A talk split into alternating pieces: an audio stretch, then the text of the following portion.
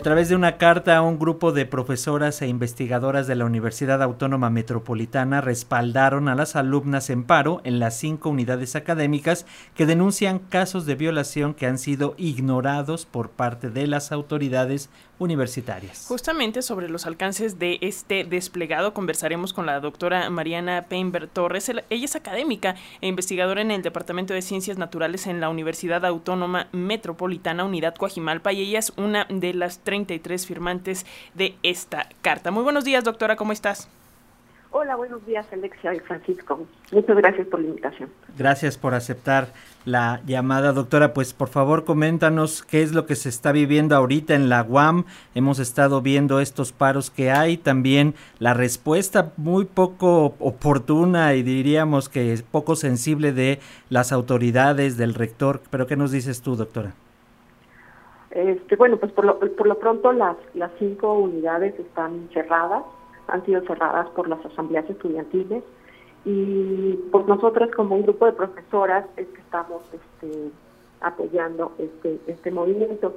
Eh, lo que nosotras estamos eh, de acuerdo y, observando es que, que esto es parte de una violencia estructural que bueno, sucede en todo el mundo, en el país, sucede también en la universidad, y entonces estamos pidiendo que se reconozca esta violencia estructural, que la institución reconozca que hubo errores en el tratamiento de los casos. Eh, también estamos solicitando que se garantice la seguridad de las alumnas y alumnos que están este, resguardando las instalaciones, eh, porque ha habido algunos este, eventos de, pues, de violencia. Eh, y también estamos solicitando que se lleve a cabo un proceso de negociación pues que reconozca este, proceso, este problema estructural, que, reconozca que es importante eh, tratar de, hacer todo lo posible por disminuir la violencia estructural y también pues eh, una petición más que bastante obvia que es garantizar que no se van a tomar represalias contra las personas que hayan participado en este movimiento. Eh, doctora, em, sobre este eh, desplegado justamente eh, llama la atención que, bueno, en estos cuatro puntos que mencionas, el primero es pues esta petición a las autoridades a reconocer que, que, han habido errores institucionales, ¿no? Porque un poco el, el, ataque o la discusión que se ha dado en redes sociales es por qué hasta ahora, si, si hay muchos casos que ya llevan años y que ahora mujeres se han atrevido a denunciar estos casos aprovechando pues la coyuntura un poco la, la reacción de las personas. Em, no justificada desde luego es que por qué hasta ahora se están eh, abriendo eh, eh, estos casos, se está alzando la voz. ¿Qué dirías a ello, doctora? Este, en 2020 hubo un cambio a la legislación, al reglamento del alumnado, y antes del 2020 estos temas, pues la universidad no los, no los preveía y consideraba que no eran parte de, de su este, de su capacidad o de, pues de su eh, competencia no entonces hay un cambio en el reglamento eh, en, este reglamento ya se habla de la violencia eh, de, que es una falta la violencia entre las personas de la comunidad incluso fuera de, de las paredes de la institución. Antes del 2020 solo se consideraban problemas universitarios eh, cuestiones que pasaran dentro de las instalaciones de la universidad.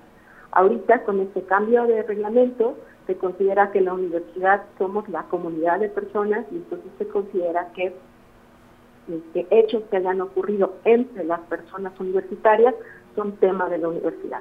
Entonces, este es un cambio muy importante que ocurre en 2020. El otro cambio este, importante es este, que, se reconoce que son faltas las agresiones entre personas. En el reglamento anterior, las agresiones eran hacia la institución y solamente como la institución, como un ente pues mucho más abstracto. Y entonces ahorita es mucho más específico. Entonces con este cambio de, reglamento ya es muy claro que sí se tiene que dar cabida a, a este tipo de denuncias este, y darles tratamiento. Entonces esa es como, como la diferencia más, más importante. Ahora, el quién tiene que determinar si hay una falta o no y si hay una sanción o no, pues es un consejo de profesores, alumnos y autoridades. Eh, y, pues esos, esos consejos requieren ser capacitados, requieren ser sensibilizados, requieren entender el tema y pues no es nada sencillo, pues son, son personas pues, universitarias como, como todos nosotros, no son especialistas en el tema. Entonces ahí es donde ahorita pues está costando como, como mucho trabajo este, pues llevar a, buena práctica este nuevo reglamento y se están encontrando pues muchas deficiencias en, pues o algunas deficiencias en, en, esta nueva eh, reglamentación. Sí, sin duda, como bien señalas, doctora, este, la, el reglamento cambió y a final de cuentas, desgraciadamente por lo que nos comentas y por lo que hemos leído en los propios comunicados, el, el grupo está mayoritariamente eh, organizado por hombres, entonces ahí sería importante que las compañeras tuvieran mayor participación, mayor incidencia y que se acercaran justamente a las expertas en materia de género para poder llevar este tipo de casos eh, con una instancia, con una mirada de, desde una perspectiva de género, porque si no lo que ocurre es todo esto en donde leemos y vemos declaraciones en donde es inverosímil que se señale que este tipo de acciones no puedan ser ni siquiera catalogadas como una violación. Este, sí, en efecto, eh, eh, parte de lo que de lo que están pidiendo en los distintos pliegos petitorios, cada cada unidad tiene un pliego petitorio distinto, pero pero una cosa que están pidiendo es que estas eh, consejos si tengan necesariamente eh, asesoría y entrenamiento en temas de, género, ¿no?